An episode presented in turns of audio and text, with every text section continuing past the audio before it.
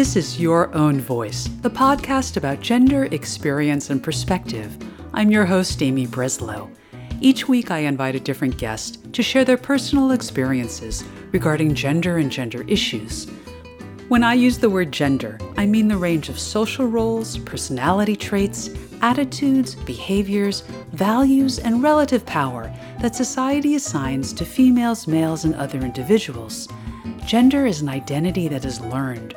How we define gender changes over time and can vary within and across cultures. This podcast is recorded at my kitchen table and may contain sounds of life from my home and neighborhood in Washington, D.C. Episode 11.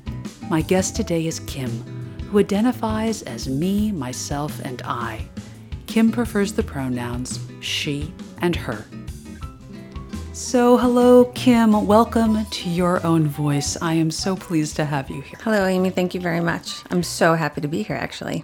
Kim, I'd like to start off by asking how do you identify? This was actually a very interesting question uh, when it was posed to me. I identify myself with, I guess, me, myself, and I.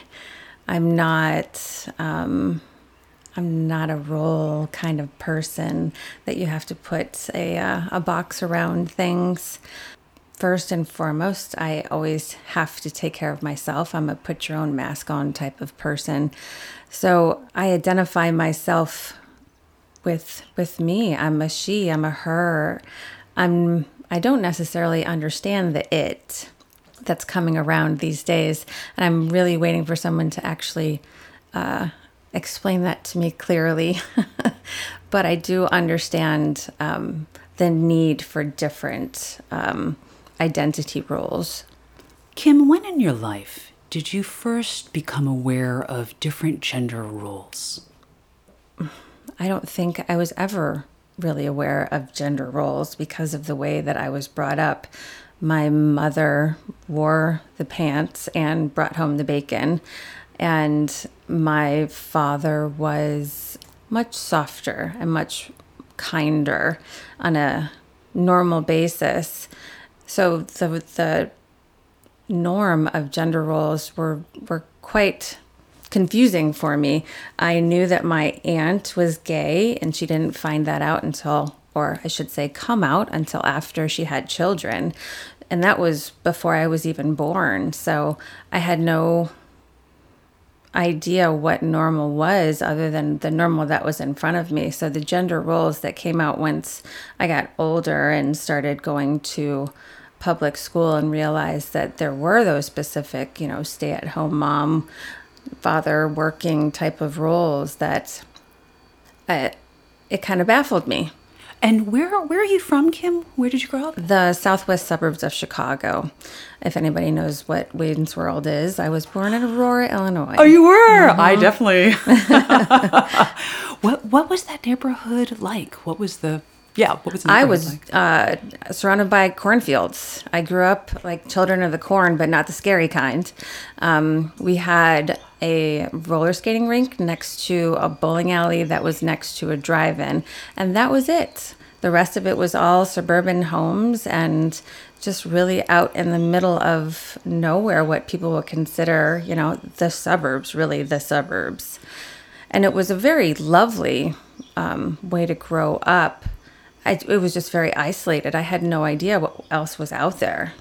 I'm curious. So when you did get to school and you did, because I think you said in public schools mm-hmm. when you started to see, oh, maybe my family isn't the same as others' family. Mm-hmm. Can you remember what uh, what was going on and what you were thinking about at that time? Why does your mom not work? Like the whole stay-at-home mom concept just really truly baffled me. No one in my neighborhood, my tiny little neighborhood that I grew up in, it wasn't like that. Mom worked, dad worked. We were, you know, just a, a two income type of neighborhood. I'm sure there were mothers that, you know, I didn't know their children and uh, it just wasn't in front of me, but everybody worked so it just it really baffled me like why is mom staying home and not dad? That doesn't really that doesn't make sense. I don't get it. And, and I'm curious, would you consider where you grew up to be a working class neighborhood? Oh yeah, absolutely. Very normal blue collar. Mhm. Was there a particular thing that people did? Like, was there a factory or a particular? Yeah, we were, I would say, a couple miles from a caterpillar, which that was really the biggest thing that was out there. And most people worked for Caterpillar. There was also, because of the area that we lived in, it was um, a straight thoroughfare for the train yard. So there was a big lumber factory that was right next to that. So those were your two major professions that people worked And from other conversations that you and I have had, you told me that your your mom was uh, I know what you call motorcycle Harley chick, yeah. Oh, Harley chick. That's it. And I grew up essentially on what was supposed to be the back of a motorcycle, but I was actually on the front of the motorcycle because that's, you know, the time that I was growing up. You didn't have, you know, seatbelts and all of those, you know, nice safety things that they finally figured out that we actually needed. Um, so I grew up in that very small environment of um, VFWs and um, that camaraderie that comes from um, that sort of group. And it was a very normal, isolated um, upbringing. I found that it was a really awesome way of life, but then all of a sudden, at some point, I realized that that wasn't the only way of life, and that there were other things going out and going on out in the world. And you know, we never watched the news necessarily. It wasn't that sort of a, of a household. We just didn't do that. You would come home and watch um, sitcoms. But once I did grow up and I did figure out that there were other things going on out in the world, and I realized that there was a much bigger world and a much bigger environment, and I finally decided that it was time to experience a different place and a different area and grow with that. Kim, what issues of gender do you find that you confront in your workplace, or is it a non-issue for you? It's actually kind of a funny issue in my workplace because I work in a nice, um, I'm a hairdresser. I work in a nice salon and it is heterosexual male dominated, which is really odd for most salons and what people would consider a, a typical salon. We don't have a normal salon staff. Listen, you don't have a stereotypical salon Correct. staff. Yes, Yeah. thank you. Um, the the stereotype has definitely gone out the window. Thankfully, with our salon, because most people do come in assuming that all of the men that work in our salon are gay, and they are not. We are, I think it's about 50 50 now that I think about it with the, the new people that have come in, but it's a completely stereotype squashing environment, which is what I'm definitely drawn to. I'm curious when you are dealing with customers, because you have male customers and female customers, I imagine. Mm-hmm. Are you finding that there are, let's say, patterns that you deal with with each one of the, these different uh, genders, or is it are, are people more the same than they are different? I would say that, especially coming into a higher end salon, there are, especially when you're dealing with men in particular, I do have uh, a well standing male clientele that they feel different about the fact that they are vain and they're not comfortable with being vain and they feel uncomfortable about being in a salon. And then they meet me and they fi- figure out that it's not that big of a deal and I do everything that I can to make them as comfortable as they can in the scenario but the first meeting are always very uncomfortable until they figure out that they're much more normal than they're led to believe in the outside world.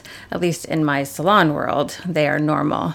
So I'm aware of it and I just make them feel as comfortable as they possibly can.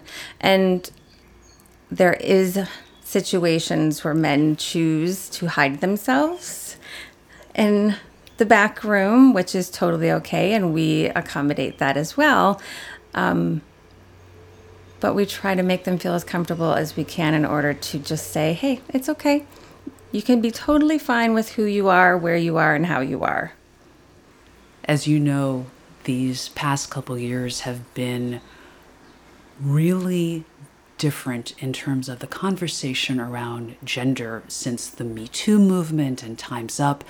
people um, have been talking and engaging in a way that we never really did in the United States before today.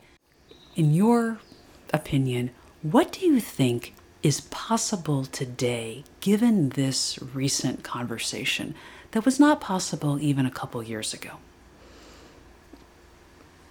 Women walking down the street holding hands, being affectionate in a completely comfortable way. The conversation of people's orientation as it's not necessarily always a sexual orientation, it's a preferential who I'd like to spend my time with. And it's a much broader conversation rather than is he in the closet or is he out of the closet? It's a conversation. It's nothing to be hidden, I think, these days. And I'm personally very, very proud of my generation for being able to kind of stamp that out of the stigma that for some reason some people think needs to stay stand and true the scenario that i have raising my children my boys in an environment that they don't know that it was ever a bad thing to have a friend who is gay or to doubt their own orientation. That's their norm and i'm i am very proud of that. And i know we still have a, a long way to go but they don't know a time where that was abnormal. And where i guess where you grew up like with your aunt mm-hmm. she, it sounds like she had some really difficult things that she had to face absolutely she was and I don't know the actual story because we have that kind of family where we don't talk about all of the really deep issues. All I know is that she was military for a long time and she was um, discharged because of um, uh, an injury. It had nothing to do with, you know, her orientation or anything like that. But that injury carried throughout her life. She still has um, permanent back issues. But her being a lesbian in the military, I know was she had to hide it. It was not something that she was ever able to talk about or that it was a comfortable conversation. It's it's still that sad stigma. So this was like during the time of don't ask, don't tell, or even before that time. Before that. Oh yeah, way before that. Kim, can you tell me about a time when you thought that I can't do something, I can't do this thing, or if I try to do this thing, that the consequences would be so great that it just wasn't worth trying? I had to make a decision when my my husband left. I had an 8-year-old and a 1-year-old. My house was upside down. The market burst, the bubble burst, and I needed to be able to support my family. So I had to swallow every ounce of pride and make a decision to do something that I was terrified would be the wrong thing to do. But I knew that I had no I had no other choices. I had no alternative. I was either go down this path or you're going to end up having to veer off and you have no idea where you're going to veer off to. So you might as well walk the path and bear the pain of that path and learn from that. So I did. I I gave everything up and I took a new job and I moved in with a friend and I gave away every possession that I had, and it was a gigantic gamble, and it took a long time to come back from it. And I was right, it worked out. Um, but there was a time where I sat there after everything happened that I sat there and said, There is no way I'm ever going to be able to bounce back from this. I'm, I'm completely ruined. And something clicked. I don't know how and I don't know why. um, something clicked and it said, just get up. I'm wondering do you think in this position that you were in, do you think gender had anything to do with the circumstances that led you to that situation? Absolutely. The fact that I was a female in a marriage allowed me to be left with the responsibility of two children while he sowed his royal oats. That is probably, I've, I've never known a man to be in that situation. And I'm not saying that there aren't any, but I'm sure that there are. But it's a different situation when you're the mother that's trying to explain this to your children and i don't i don't know if if that's the same situation if the roles are, are reversed it's so common that this happens that the law had to be formed to make sure that deadbeat dads supported their children and they would not have had to make that law if this wasn't a pretty common occurrence. Mm-hmm. So to me, that's kind of that's the evidence that yeah, yeah, this must happen enough that somebody actually had to make a law mm-hmm. about it. Kim, is there a place in your life when you decided to push on anyway, even though gender expectations or gender norms told you not to? Yeah, going back to the um, the last story I was just telling you about when I said I just had to get up. I had to give my ex husband sole custody of my children, which most mothers would never do, in order to get him to physically help me with my children because I was leaving my job and I didn't have income and I didn't have money to pay for childcare, but I had to do A through M in order to eventually get to Z. And I needed help to do that. And no matter what my personal opinion of this person is, he is the father of my children and he has wonderful parents. And I knew that they would help if I did this. This was a circumstance that I had no choice. My mother stopped talking to me. My sister didn't understand why I did it, but I knew in my heart that it was the thing that I had to do in order to get us to the next level.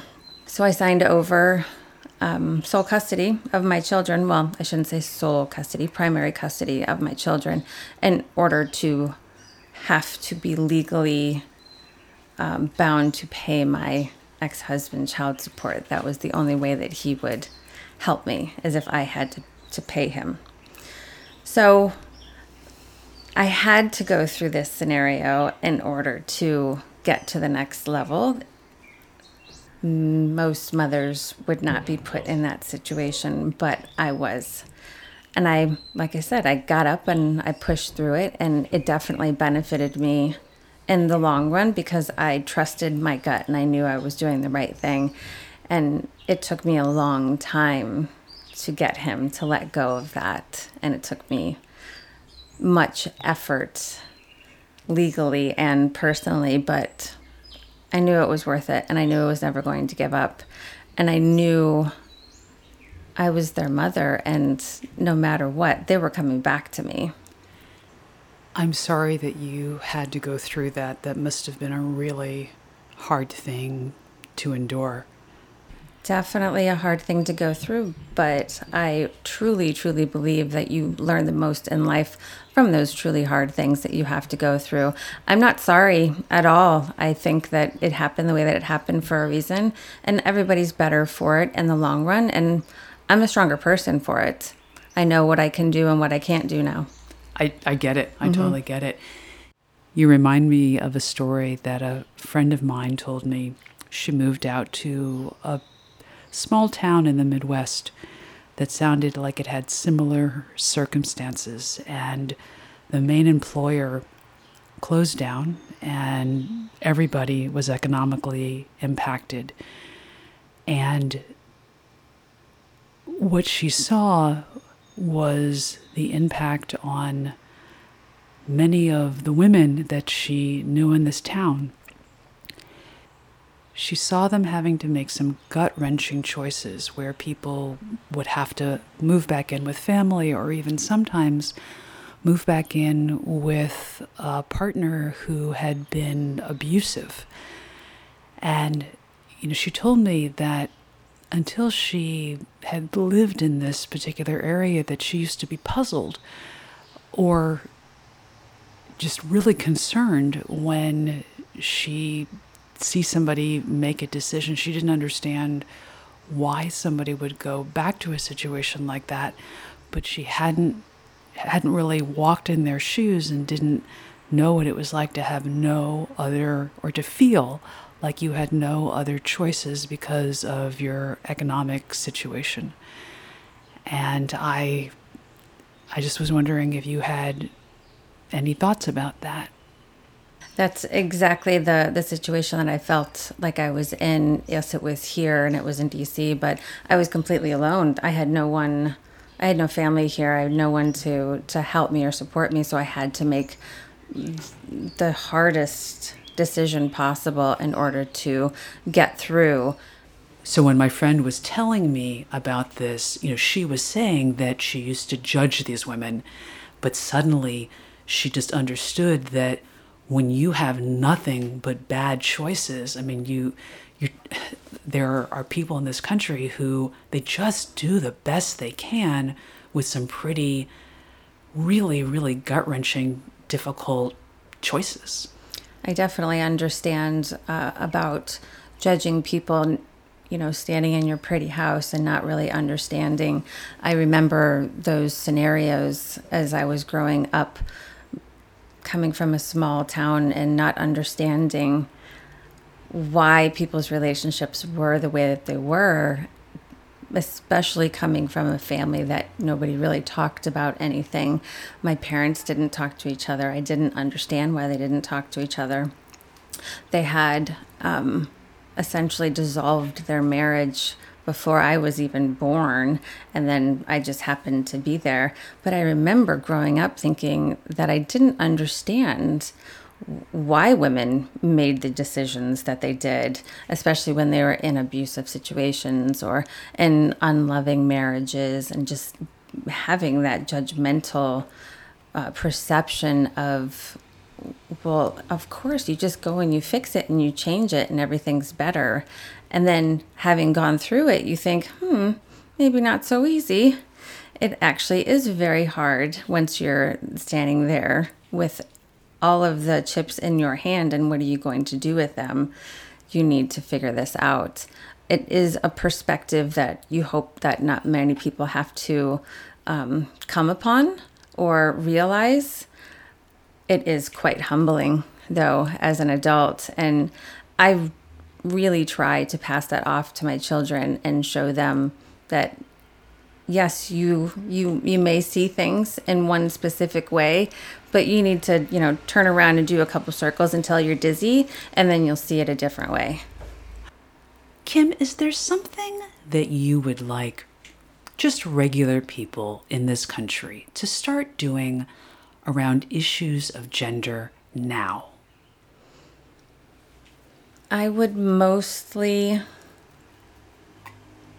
like people to stop electing old white men that can choose what goes on with my body or anyone else's body. Because it's it's really nobody else's business what goes on. And we keep going through this same cycle over and over again. And until we the people start putting people in office that actually think the way that we do. And yes, they're going to be different colors and they're going to be different genders and they're going to be different ages. And that is a good thing. Change is good. We need to embrace the change and throw out the word normal. We don't have a normal. The normal is not normal. And we need to embrace that. I would really like people to just be okay with whatever is right next to you and stop being so judgmental and think that you know what's right and what's wrong because there is no right and there is no wrong. It's everyone else's choice to make their choices for themselves and for their family. We need to stop thinking that we know what's best for everyone else. Kim, is there anything else that you would like to add, either about something that we already talked about or something that I didn't raise regarding gender within the United States? The conversation that we had originally really took me back to think about the gender roles that were specifically in my family because that it, it was such a small isolated um, environment that I had when I was growing up. And it was very unique in in its very small little world. I have one sister that at a very young age decided she was going to take a particular job and she worked that job her entire adult life until I think it was a couple of years ago, it was actually five years ago. And then I suddenly found out that her boss had been physically, sexually, and verbally harassing her. But she stayed working in this environment for 30 something years, 35 years maybe. And I, I asked her when she finally told me about this because she had never mentioned anything. She was married this entire time. I asked her, why on earth would you allow that to keep happening? And she said, well, when he was physically harassing me, since he was my boss, he was also putting money in my bra. And that's what helped me pay my mortgage. That's what helped me put my kids through school. So she was making these choices to take the abuse essentially and not say anything about it because she thought it was still better for her family. And it made me realize how how many women, men, people, it, it's not a gender um, issue, it's just people that go through these situations, as you said, because they were trying to make things better, make ends meet, make these decisions as a woman to take the abuse and, and take the attention, unwanted attention that she was getting in order to further her life and make her children's life better, which is it's so sad. And I know that at this point in her life she really does regret staying silent for so many years but for whatever reason, she felt like she couldn't say anything. I'm really sorry that that happened to your sister. I am too, but as I said before, as horrible as things are, I, I think she regrets being silent, but she is, in hindsight, a much stronger person because she really did come out the other side and eventually she did say something and eventually she did make everybody aware. And eventually he did pay for all of those years of, of abuse. And I know that she's a stronger person because of that. And I, I see it in her. I'm very happy to hear that. And I'm mm-hmm. happy to hear that this guy was held accountable. Mm-hmm. Kim, is there anything else you'd like to add? I think what you're doing is amazing. And I think that you should always follow this, follow this passion, keep going because the more voices that are heard, the better. Thank you so much, Kim. I, am so grateful. Thank you for coming over today. Thank you. And uh, yeah. Always my pleasure. You've been listening to Your Own Voice, the podcast about gender experience and perspective. I'm your host, Amy Breslow. I see each conversation as an adventure, and I love being surprised by where we go. If you found you had any questions during the discussion, I'd really like to know. You can submit questions on the website yourownvoice.org/contact. Your Own Voice is produced by your host with IT support from Alex Moreno and is registered with Protect Right. Music by Kevin MacLeod. Thank you for joining us today. I'll be back in one or two weeks with the next episode. Until then, take care and be well.